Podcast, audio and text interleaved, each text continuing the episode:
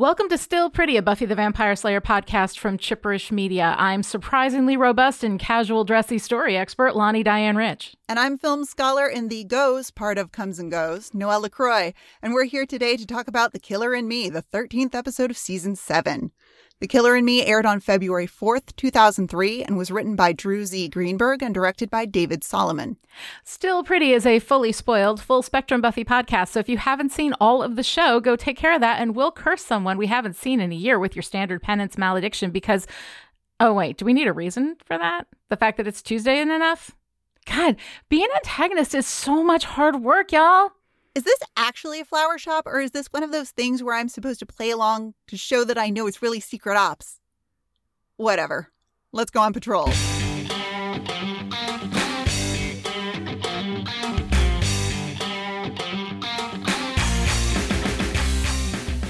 In The Killer and Me, Giles heads out to take the potentials to the desert to meet with the first Slayer. Kennedy has a flu, so she's staying behind.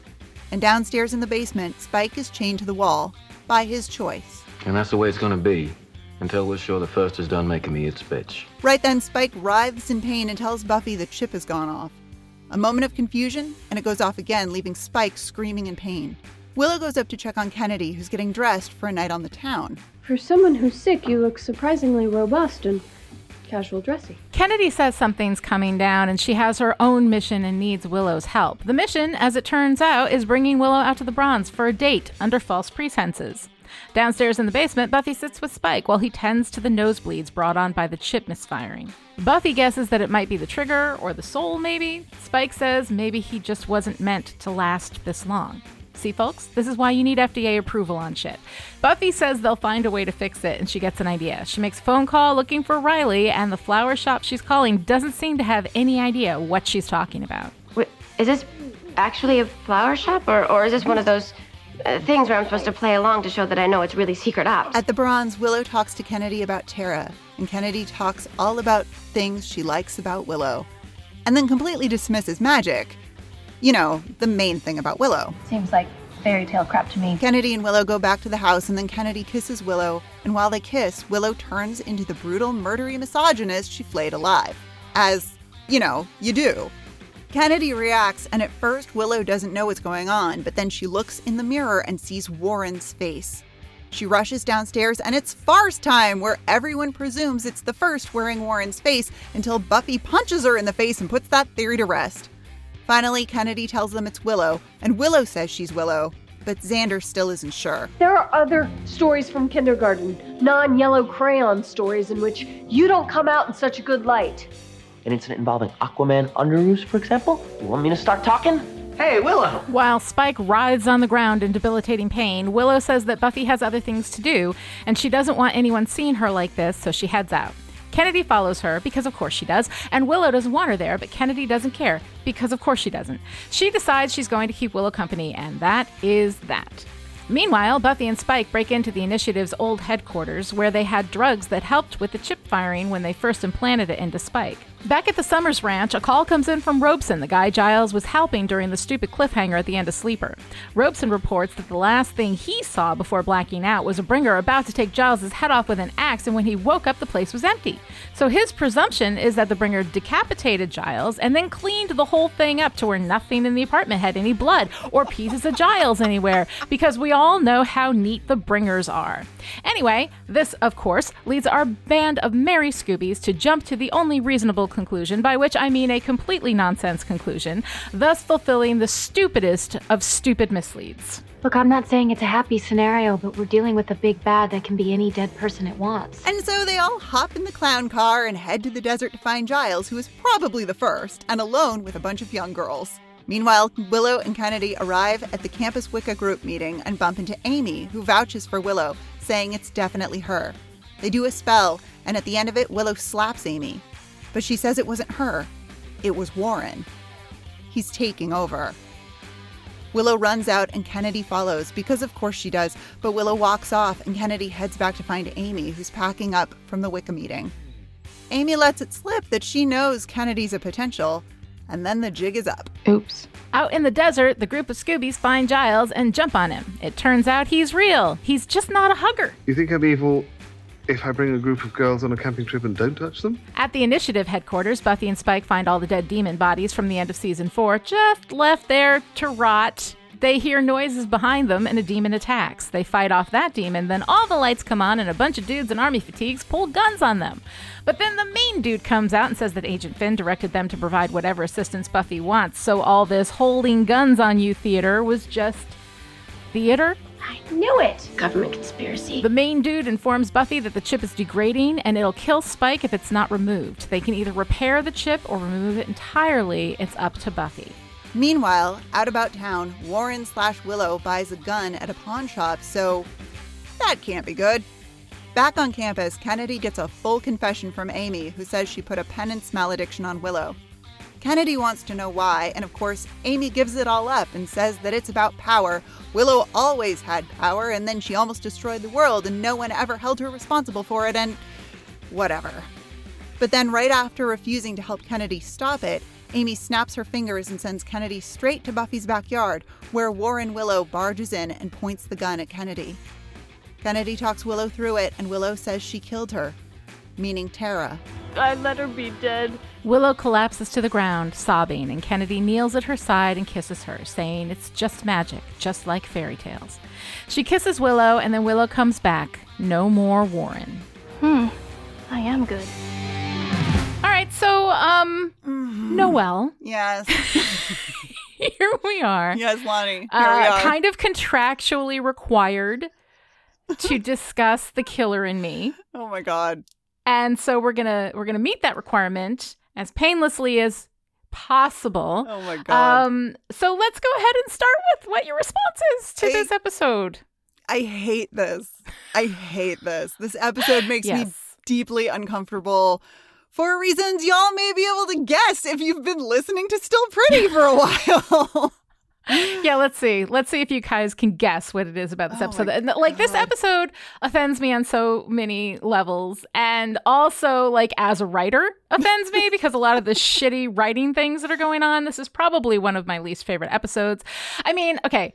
I do like the idea that Yeah. moving on tweaks Willow's guilt and that there is a magical kind of response to that, not too dissimilar to what happened in Same Time, Same Place. Um, you know, which we do reference with the magical no-seums and whatever, but they ruined that by making it evil Amy all along. And then we've got the stupid is Giles the first mislead that is finally, thankfully, put to rest, uh, but in a terrible way. Um, and the one like good thing in the episode is like Spike and Buffy working together to solve a problem. And I like seeing, you know, competent people work together and solve problems, but that storyline isn't finished. It's left in another stupid bullshit cliffhanger and is pretty much just a side thing. It's like five minutes of the episode. So, um, let's get started. Uh, I guess we can start talking about world building and themes, and we'll kind of work our way into all of the things about this episode that are terrible. So go ahead. Oh my Take God. it away, baby. Yeah, there's so much terrible about this episode. hmm Um so okay, so the main the main Willow storyline here Yeah. is Willow's psychological distress ostensibly comes from the idea that if she kisses another woman, Tara is really dead. Mhm. Okay. All right. This myth of the one great love and the way it affects a person's life is highly highly gendered. Hmm Like this is very this feels very much in the Willow and Tara are forever. This one great love, true love story, so much love, and it's this like greatest and highest thing, which we do in fiction all the time, right? Oh yeah. Mm-hmm. but the If you're a woman, yeah, well, We the, do it in fiction Okay, but the gendered, yeah, the gendered nature of this, right, is Mhm. that if a woman has one great love, and that love dies, that's it. Like that is it for her. She is no longer a sexual being. She pretty much Mhm. disappears, and so does her story. Mhm. I was thinking about this. I was thinking about the the relationship that we have to characters whose partner has died in Mhm. fiction. And I noticed that if a main character is a widower, the story Mhm. can go pretty much anywhere. The story can be about his relationship or not. But if all I tell you about a character is that he's a widower, that story could be about literally anything. And let's not forget, though, that this is where fridging comes from, too.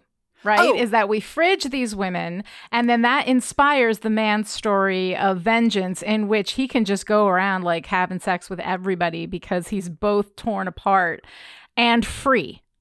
Right. Right. We can also do like, we can go any direction with that. Mhm. I mean, our favorite example, I mean, Yes. we love, like, we love the fridging example, right? But we Mhm. also, I mean, I think, I think the favorite example is that his wife dies and then he goes on a radio show and now every woman in America wants to date him. And the thing that makes him hot is that his wife died and he's sad about it. You know what I mean? Like, if Yeah. Because, all right, because if a man's wife dies Mhm. or a man's partner dies, he's allowed to feel, like, as a character, he's allowed to feel pretty much however you the story wants him to feel about that. Mm-hmm. He can be any sort of character. He could be mm-hmm. on a mission to find the person who killed his wife. His wife could be a ghost. His wife's death could be important to the plot later or not at all. It could be Liam Neeson in Love Actually where being a widower is treated like a convenient excuse for why he's a single dad. The mm-hmm. Goofy movie is about a widower. he could literally be a cartoon dog. Like the the end Mhm. Of this relationship, the death of this one love or whatever, means whatever you want it to mean, and it can mean nothing. But if a main character is a widow, there's pretty much one story. She's a crazy old white lady living in a mansion with a cake on her head. Oh my God. Yes, you're absolutely right. I am 100%, 1000% in support of your read on this. Um, and I think that Nicholas Sparks' entire oeuvre is textual, cultural evidence, an illustration of how this one true love idea serves the patriarchy, to which I say ugh, right? Because it's always about this guy and his one true love dies, and then he gets to go on fucking everything that moves, but he had that one true love. You know, he still has a story, he still has a life afterward. So he gets to both be a romantic hero and be free to fuck as many women as he wants. So that's kind of like the the ultimate service. And also that one of the the like biggest like, you know, wealthiest romance writers in history is this man who writes that story over and over and over again. Really, really irritating. Um, and that's it. So like I completely like a thousand percent completely see what you're saying. But my read on Willow, um, like her final releasing of Tara, um, to me is just is colored by personal experience, um, and a personal experience which I've talked a bit about on the Big Strong Yes podcast, um, where I think we've all had that experience uh, to varying degrees of something happening that is so bad that you try to reach back in time and undo it. And if it's bad enough or traumatic enough, part of you can get stuck in that moment between when the precious thing drops and when it breaks. And I've been stuck in that moment to varying degrees for a number of years, and part of me is still stuck there kind of a little bit. It's like being stuck in a pose with one hand trying desperately to reach back in time to catch the precious thing, to preserve it, to prevent the damage and the heartbreak of it. Meanwhile, as time moves forward, it pulls the rest of you with it, and it gets harder and harder, more and more painful to keep that one arm reaching back to try to catch the precious thing.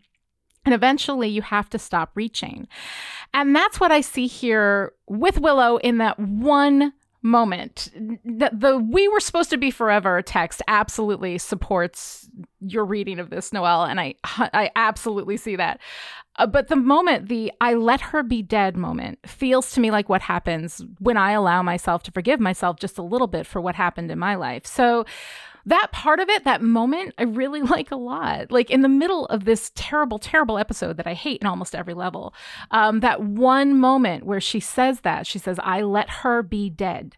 The release of that, you know, um, was really personally meaningful to me. Um, and in an episode like this, it's nice to have like one, no matter how tiny that moment is, like one moment where I'm like, oh no, no, no, no, that's actually okay. Like I actually kind of like that. Um, so I'm, I'm like, you know, I'm not torn. It's your reading. Like what they intended was your reading of it, but the precious broken thing resonates in that moment for me. Well, and I think that they could have done. I'm, first of all, I'm really, really glad that that's your experience of that moment. Mhm. Like, I, I love that. I mean, I love that different people can see different things in Mhm. fiction. I mean, I think that's rad. I do wish that they had handled that a little bit better because I think there's a Oh, yeah. great story there about Mhm.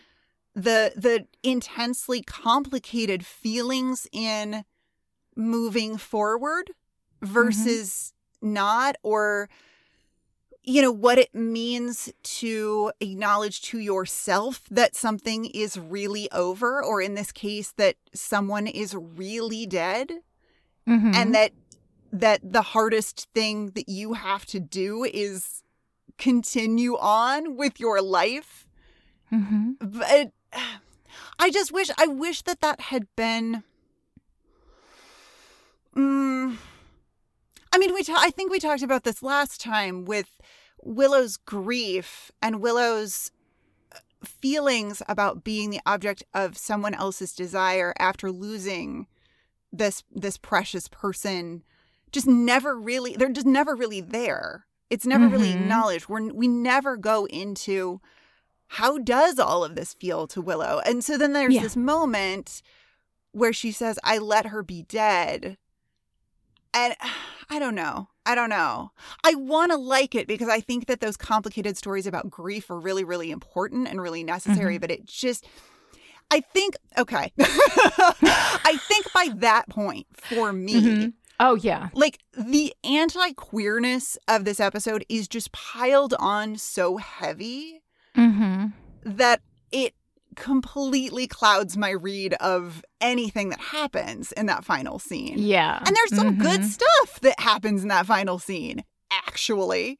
but Um, it is, you know, yeah, it's really crusted in a lot of, you know, like Yeah. nastiness. Yeah, I mean, the anti the anti lesbian sentiment and the anti trans sentiment are really hard to grapple with. Um, But I'm gonna try, mostly because if I were a queer person watching this episode and not about to podcast about it, I would be thinking, "Oh, I really hope they unpack this storyline." Mm-hmm. Okay, so as I unpack this a little bit, I'm going to be using the word lesbian because that's Mhm. a word Willow and Tara use when they're together.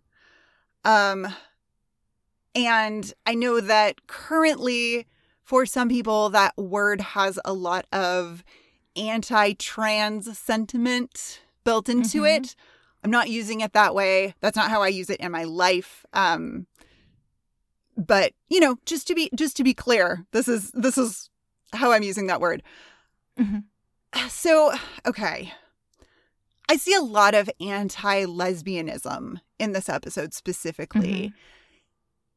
And I believe I believe very strongly in giving people the benefit of the doubt. I don't think anyone set out to write a harmful, hurtful storyline about lesbians, Mhm. and yet yeah. the folks who wrote this episode grew up with two primary ideas about lesbians, if they had any sense of lesbians at all. Mm-hmm. Lesbians are women who can't get a man, probably because they're too ugly, aka not feminine enough. And lesbians are women who want to be men. These ideas that turning into a man might be the worst thing, and that turning into a man would be inherently toxic and harmful, is one that plagues the queer community as we speak. Mm-hmm. The number of masculine of center non binary people and trans men who talk about putting off taking life affirming and often life saving hormones because of the belief that testosterone will make them into harmful asshats is staggering. Oh. Mm-hmm. This is not, The Killer in Me is not a story about transness, but it's not not a story about transness. Mm-hmm. I think that what's going on here is that in trying to write a story that undermines the lesbians just want to be men myth by showing how deeply Willow does not want this, the writers backed into some seriously sticky anti trans territory. Mm-hmm. Kennedy says if you take a step back, there's a certain element of humor here. And I say there absolutely is not. Mm-hmm. There's a total lack of awareness that there might be queer people in the audience Mm-hmm. because people laugh at what they relate to. I don't think any of this is funny to Mhm. uh I I don't I can't imagine this being funny to a gay woman specifically, but like I don't I don't get it. I don't get the joke other than you're making an anti-lesbian, anti-trans joke with this. Mm-hmm. It's very distressing. I find the whole thing really, really upsetting. like the emotional male gaze of it, I think is what I'm reacting most strongly to. Mhm. And the the I call it like this is gay women written by straight people. like this is yes. the problem. It's like queer narratives. This is a queer narrative by and for straight people. Or at least Mhm. that's how it reads to me.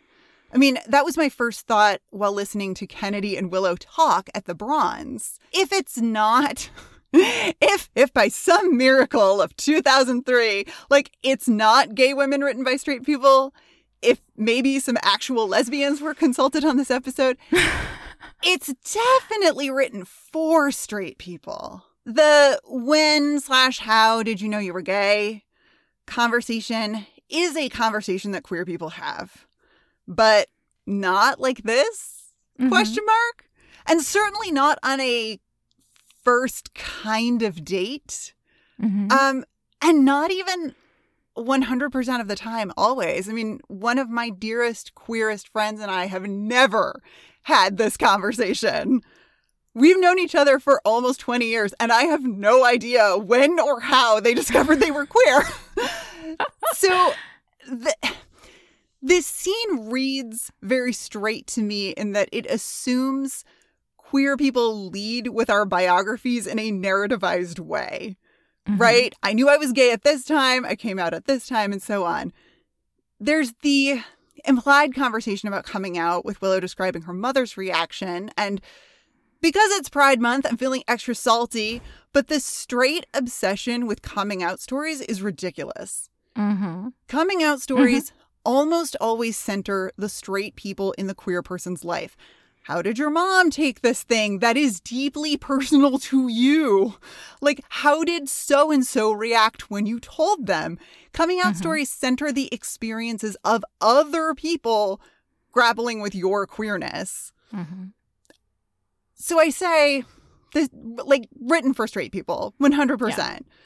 What I appreciate about the scene at the Bronze and about Kennedy's presence in this episode in general is the attempt to give Willow some queer community. Willow has been through the identity wringer and has had no one to talk to about any of this. Like, we've done the our friend Willow is gay and we accept her thing, but that's not what Willow needs. The one maybe affirming thing about this episode from a queer perspective is the suggestion that being accepted by your straight friends is not nearly enough. Because again, that makes your queerness about the people around you, about the Mhm. straight people around you and their comfort with you rather than your own experience of your sexuality. Um, yeah, uh, that's a brilliant analysis. And I'm curious, I don't know if you want to do this, we can edit it out if you don't. But my question is what would you do if you had this scene to rewrite? How would you write it? How would I write it? Um Hmm. I want to say first that I'm not a writer. I like What do you want to see in okay, these stories? What I want to Yeah. see, what what I want to see is more of Willow and Kennedy getting to know each other, like Mhm. actually having conversations about what's going on, you know, about the things that they would talk about. They would talk about Mhm. what was going on in their immediate situations.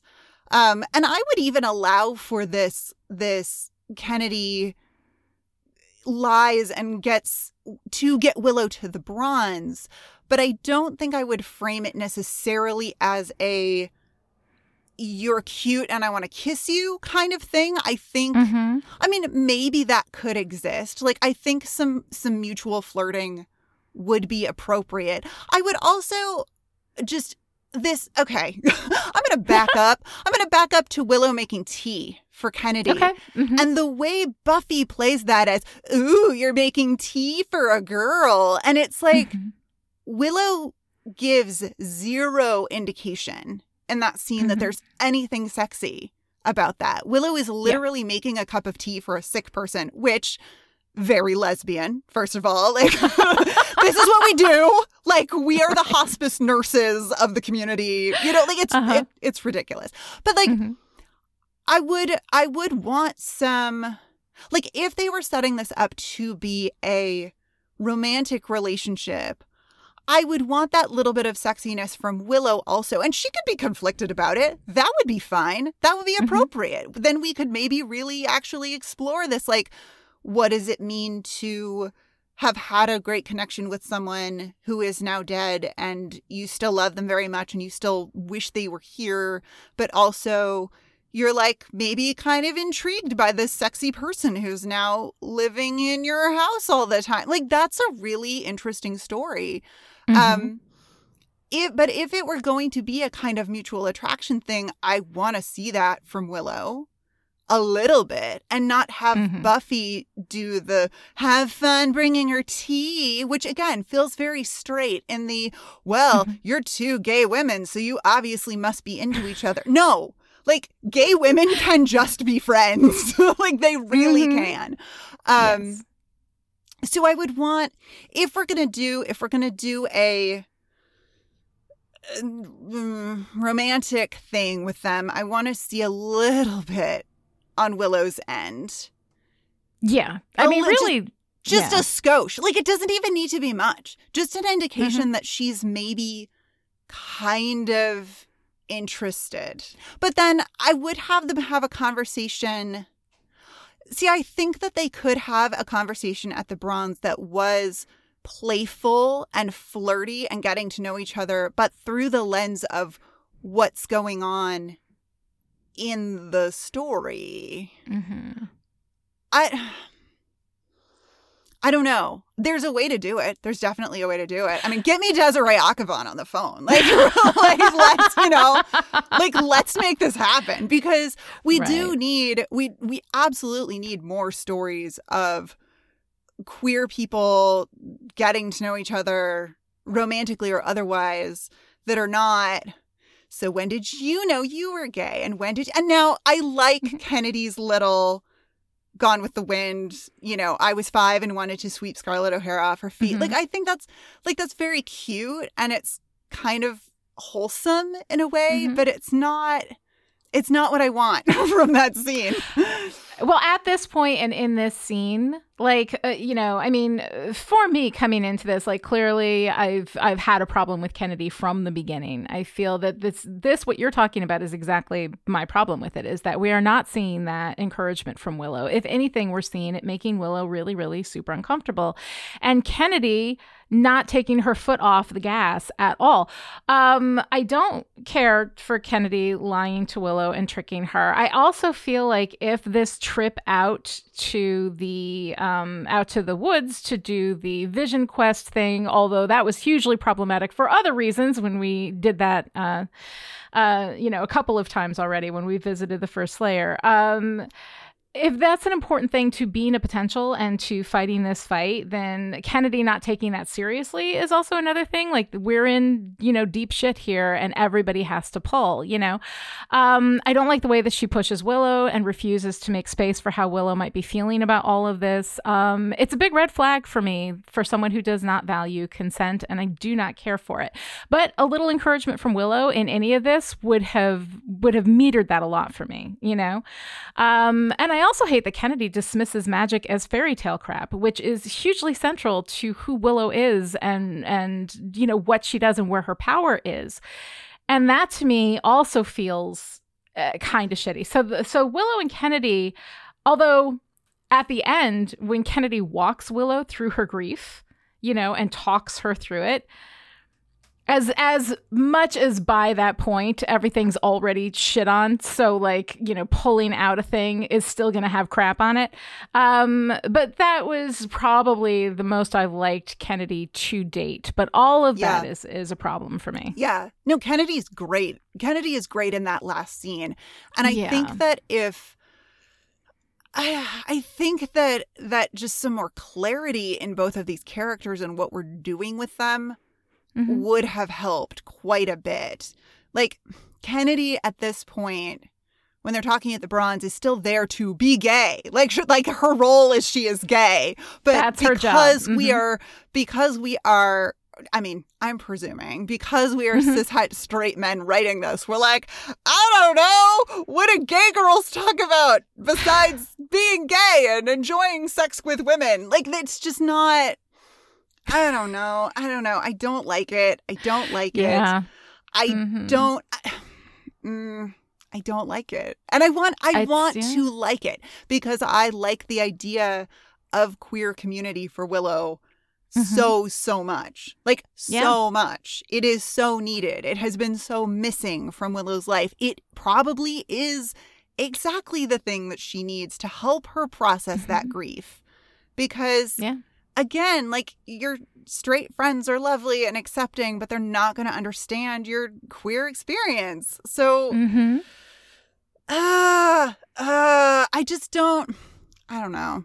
I don't know. It's it's something uh, to which like the original idea had some value but the execution of it is failing you know? And so and that's uh, you know i mean really disappointing And for Kennedy to dismiss magic as fairy tale crap when she has seen Willow using magic and being affected by it, I mean, it's Kennedy. Kennedy is the one who takes magic seriously in the moment that Willow is using it in Showtime and is like, it's Mhm. hurting her. yep To Yep. then backpedal and be like, I don't know, it's fairy tale crap. Love it. Like, I, mm, no. yeah No. And if we wanted it to be a kind of the lady doth protest too much sort of thing of like, mm, I'm just not really into magic. I don't know. You know, like Mhm. that could have been done too. So, yeah no, just all of it just so poorly, poorly handled. It's just not great. And Kennedy's competence is one of the things. Competence in these areas of slayerness and magical and mystical. Right. Like that is one of her strongest points as a character at this point. Like her competence and her, which is another reason why, you know, the work. Like one of Kennedy's things is that she's good at the work of being a slayer or being a potential slayer. And then she lies to skip out on one of the things part of that work you know so all of that i find and the lying to well like there's so much of it there's this core that could have been good but the way it was executed it kind of all falls apart you know Yeah. and that becomes extremely disappointing not entirely unlike the dumb giles false twist which finally finally finally has been staked and is dead dead dead dead dead Oh um my god! Oh my god! okay, And for the yeah. answer to be Giles is just not a hugger is like so. I don't know. so I don't fucking know. stupid. okay Go off, go off on the bad Yes. twist, Lani, because here's here's my rant Yeah. and then while i rant you can take a breath and prep your next rant and we'll just bounce off of each other for the rest we'll of just this episode we can just go back and forth in that that circle forever. Absolutely. That circle of ranting. All right. So, this whole thing from a writer's perspective is just stupid. And the Giles line at the end that is supposed to be funny, you think I'm evil if I bring a group of girls on a camping trip and don't touch them, isn't funny. Like, okay. I'm not gonna lie, it's like a well constructed joke. It's- the construction of it. yeah.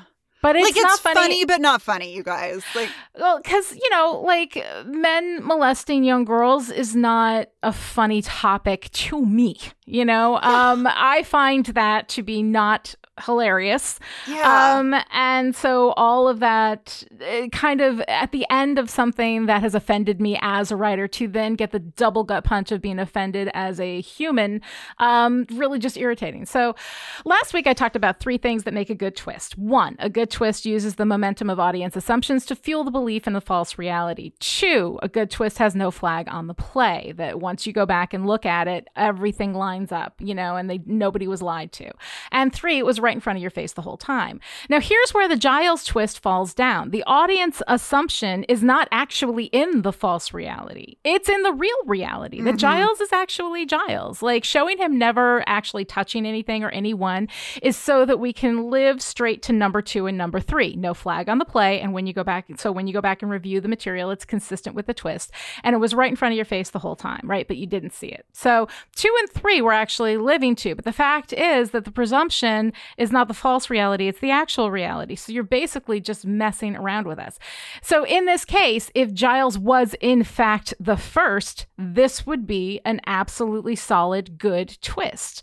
But number one on this is violated because it's not in service to a false reality. Um, this is not a twist because Giles is not the first. So it's a false twist because in the end, the reality that we thought was the reality all along is actual reality and nothing has changed. And here, for all the writers out there, is how you can test for a false twist. Nothing changes. Narrative value comes from meaning, and meaning in narrative comes from change. And here, nothing changes. Believing Giles to be the first didn't lead us to anything new. If it did, it would still be a false twist, but at least believing Giles to be the first would have led to some kind of discovery about the first and how the first works. That would give us change, which would give us some narrative value. But that is not even the case. We don't even get that with this. It is simply a lie and a fake out, a jump scare and a cheap trick. And finally, it's over. So The Yay? twist is that there was no twist. the twist is that there was no twist and and uh, whoever may have noticed you know that Giles doesn't touch anything especially after like the axe flying at his head and we don't see how that ends. Like all of that you know if somebody noticed that and then the whole time they're suspecting I'm sure there were very very perceptive watchers who kind of pulled that together and and uh and and were thinking that Giles was the first. But in the end if you did if you were super perceptive and you did that and then in the end you discover that this clever thing that you figured out was actually nothing that's also irritating It reminds me of late series X Files when they just went mm-hmm. completely off the rails and they're like, we wrapped up the storyline and it was this all along. And then they're like, oh, just kidding. That was a fake and it was really this other thing. And you're like, come on, you can't. You, No, no, the twist can't Yeah. be that there was no twist. That's not. exactly That's not. Now, exactly it it's and it's annoying because I do love the Scooby Doo ness of you know mm-hmm. Xander and Anya and Dawn are gonna get in the van and go to the desert. and They're gonna tackle Giles and like it's cute, but it really is. It's mm-hmm. it does nothing. It does absolutely but in the nothing. End, yeah.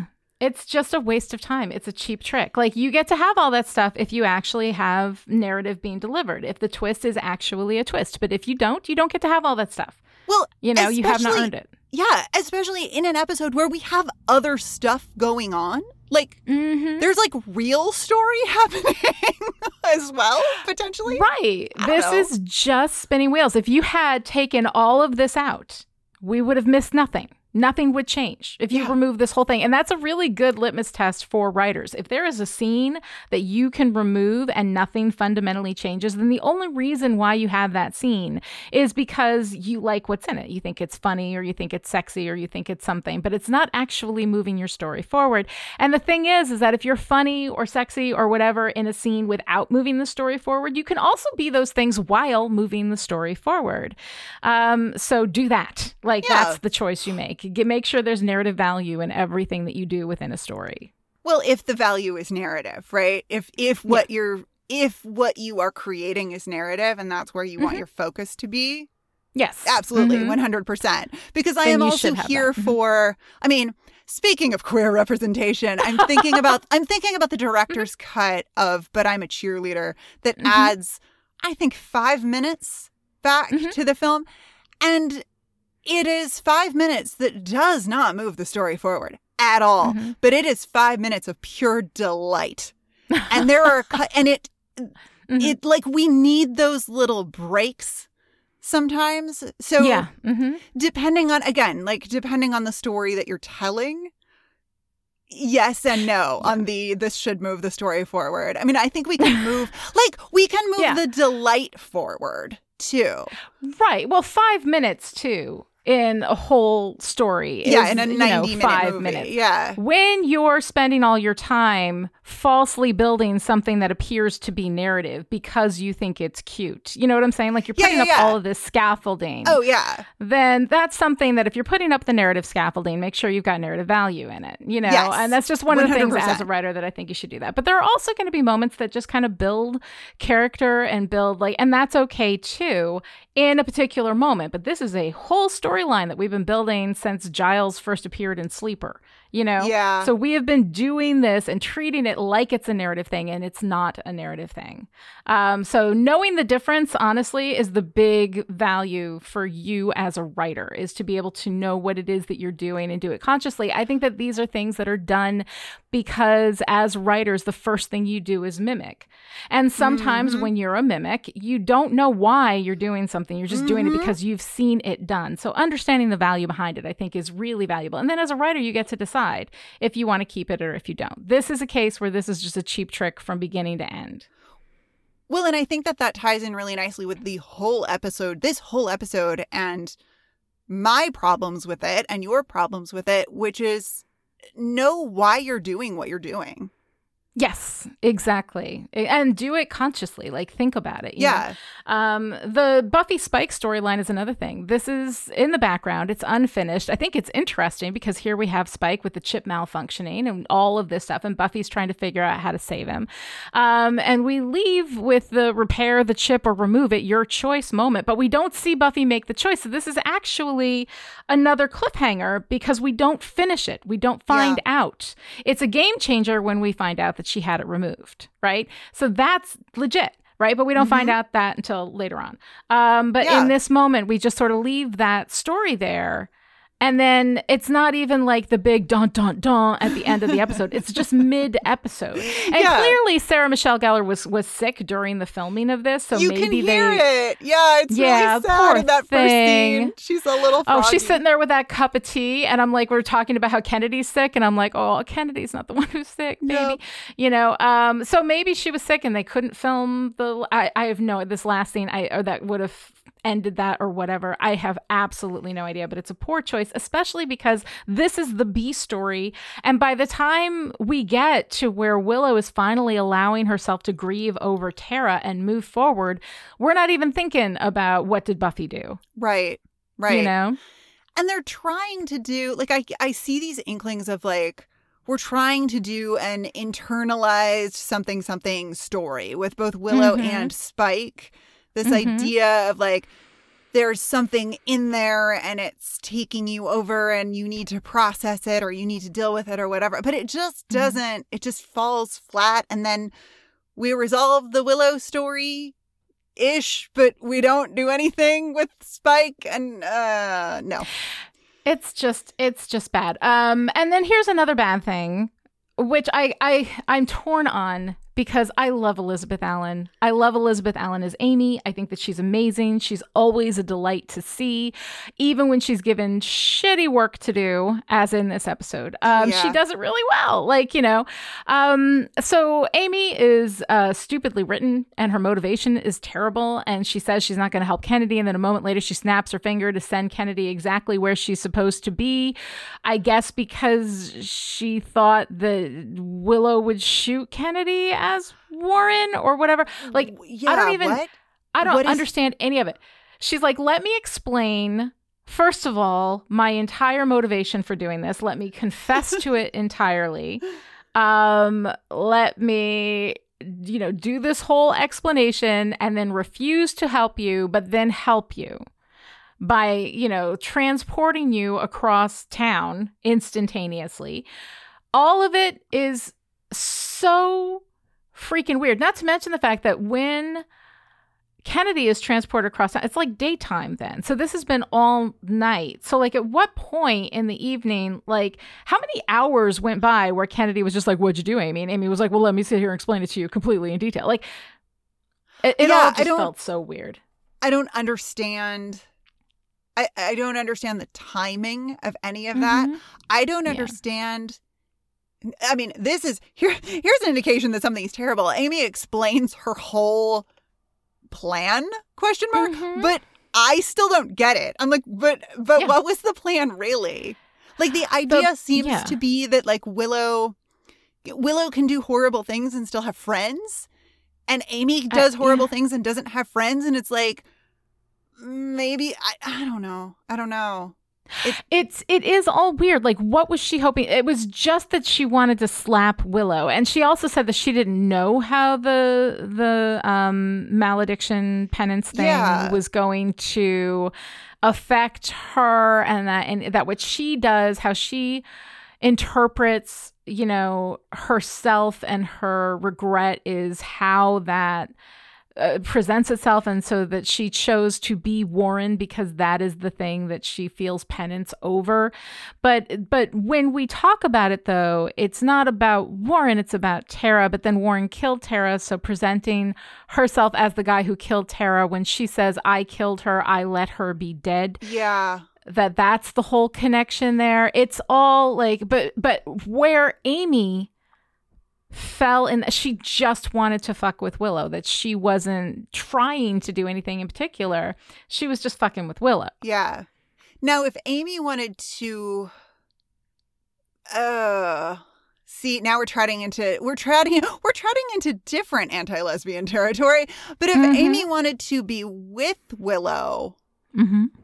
then there's maybe a better story there. If it was a wanna be her, wanna be with her kind of a, but no, you can't. Yeah. No, I don't. I don't. i don't know that there's any way to save that I don't know. I don't know. story because because she doesn't i mean she's kind of doing the sort of chaos thing that Ethan Rayne might have done right where i don't have a particular plan i'm just going to throw this in the water in sunnydale and see what comes up you know Right. um except that she is very specifically focused on willow and on taking willow down a peg by making her deal with her guilt but how much amy like amy seems to know uh, amy seems to have been watching the show actually very Yes, carefully. Amy is And, watching like, the show. One hundred percent. Amy is clearly watching the show.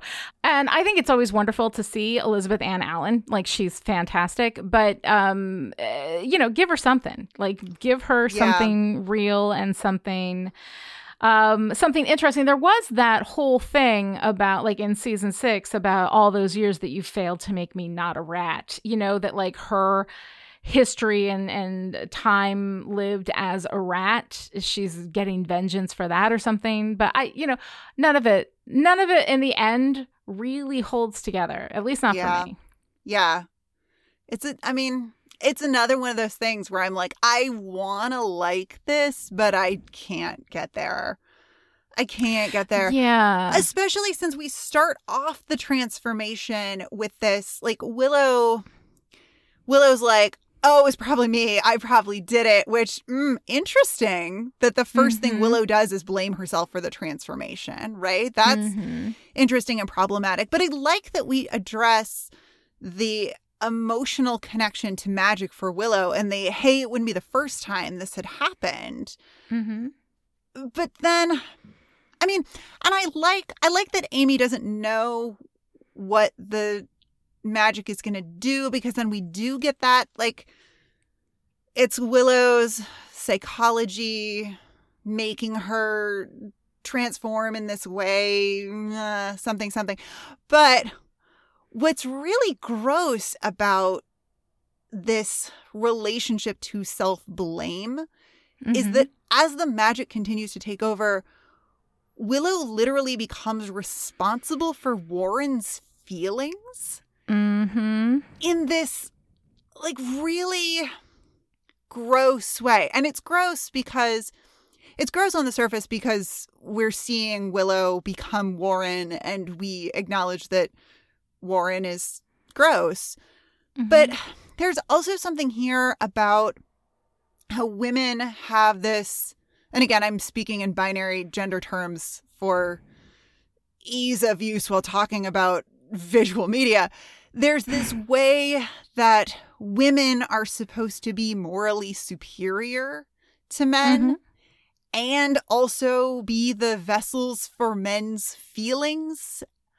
And I just, oh, I just hate it. I just hate Hard it. Hard stop. Yeah, yeah. It- you know, it's and you know, seeing Warren, uh, seeing Willow express Warren, it's it's like Warren's actually in there trying to come out, which is a different thing from Willow seeing herself as Warren because she feels like she killed Tara when she kissed Kennedy. Right. All of that Wait. is It's so problematic. Like it, it is so problematic on on so many levels. This the Mhm. equation, the suggestion that Willow's psyche equates Warren's shooting Tara with Willow's experiencing desire or Mhm. desirability like that these things are the same somehow Yeah.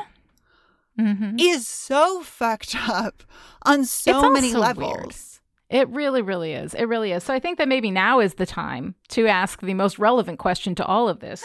Uh, Noelle, for the killer in me, Oh god. what is your favorite part? Oh god. oh boy. I mean, I actually like the kiss at the end. hmm By the time it happens, I'm too mad to really enjoy it.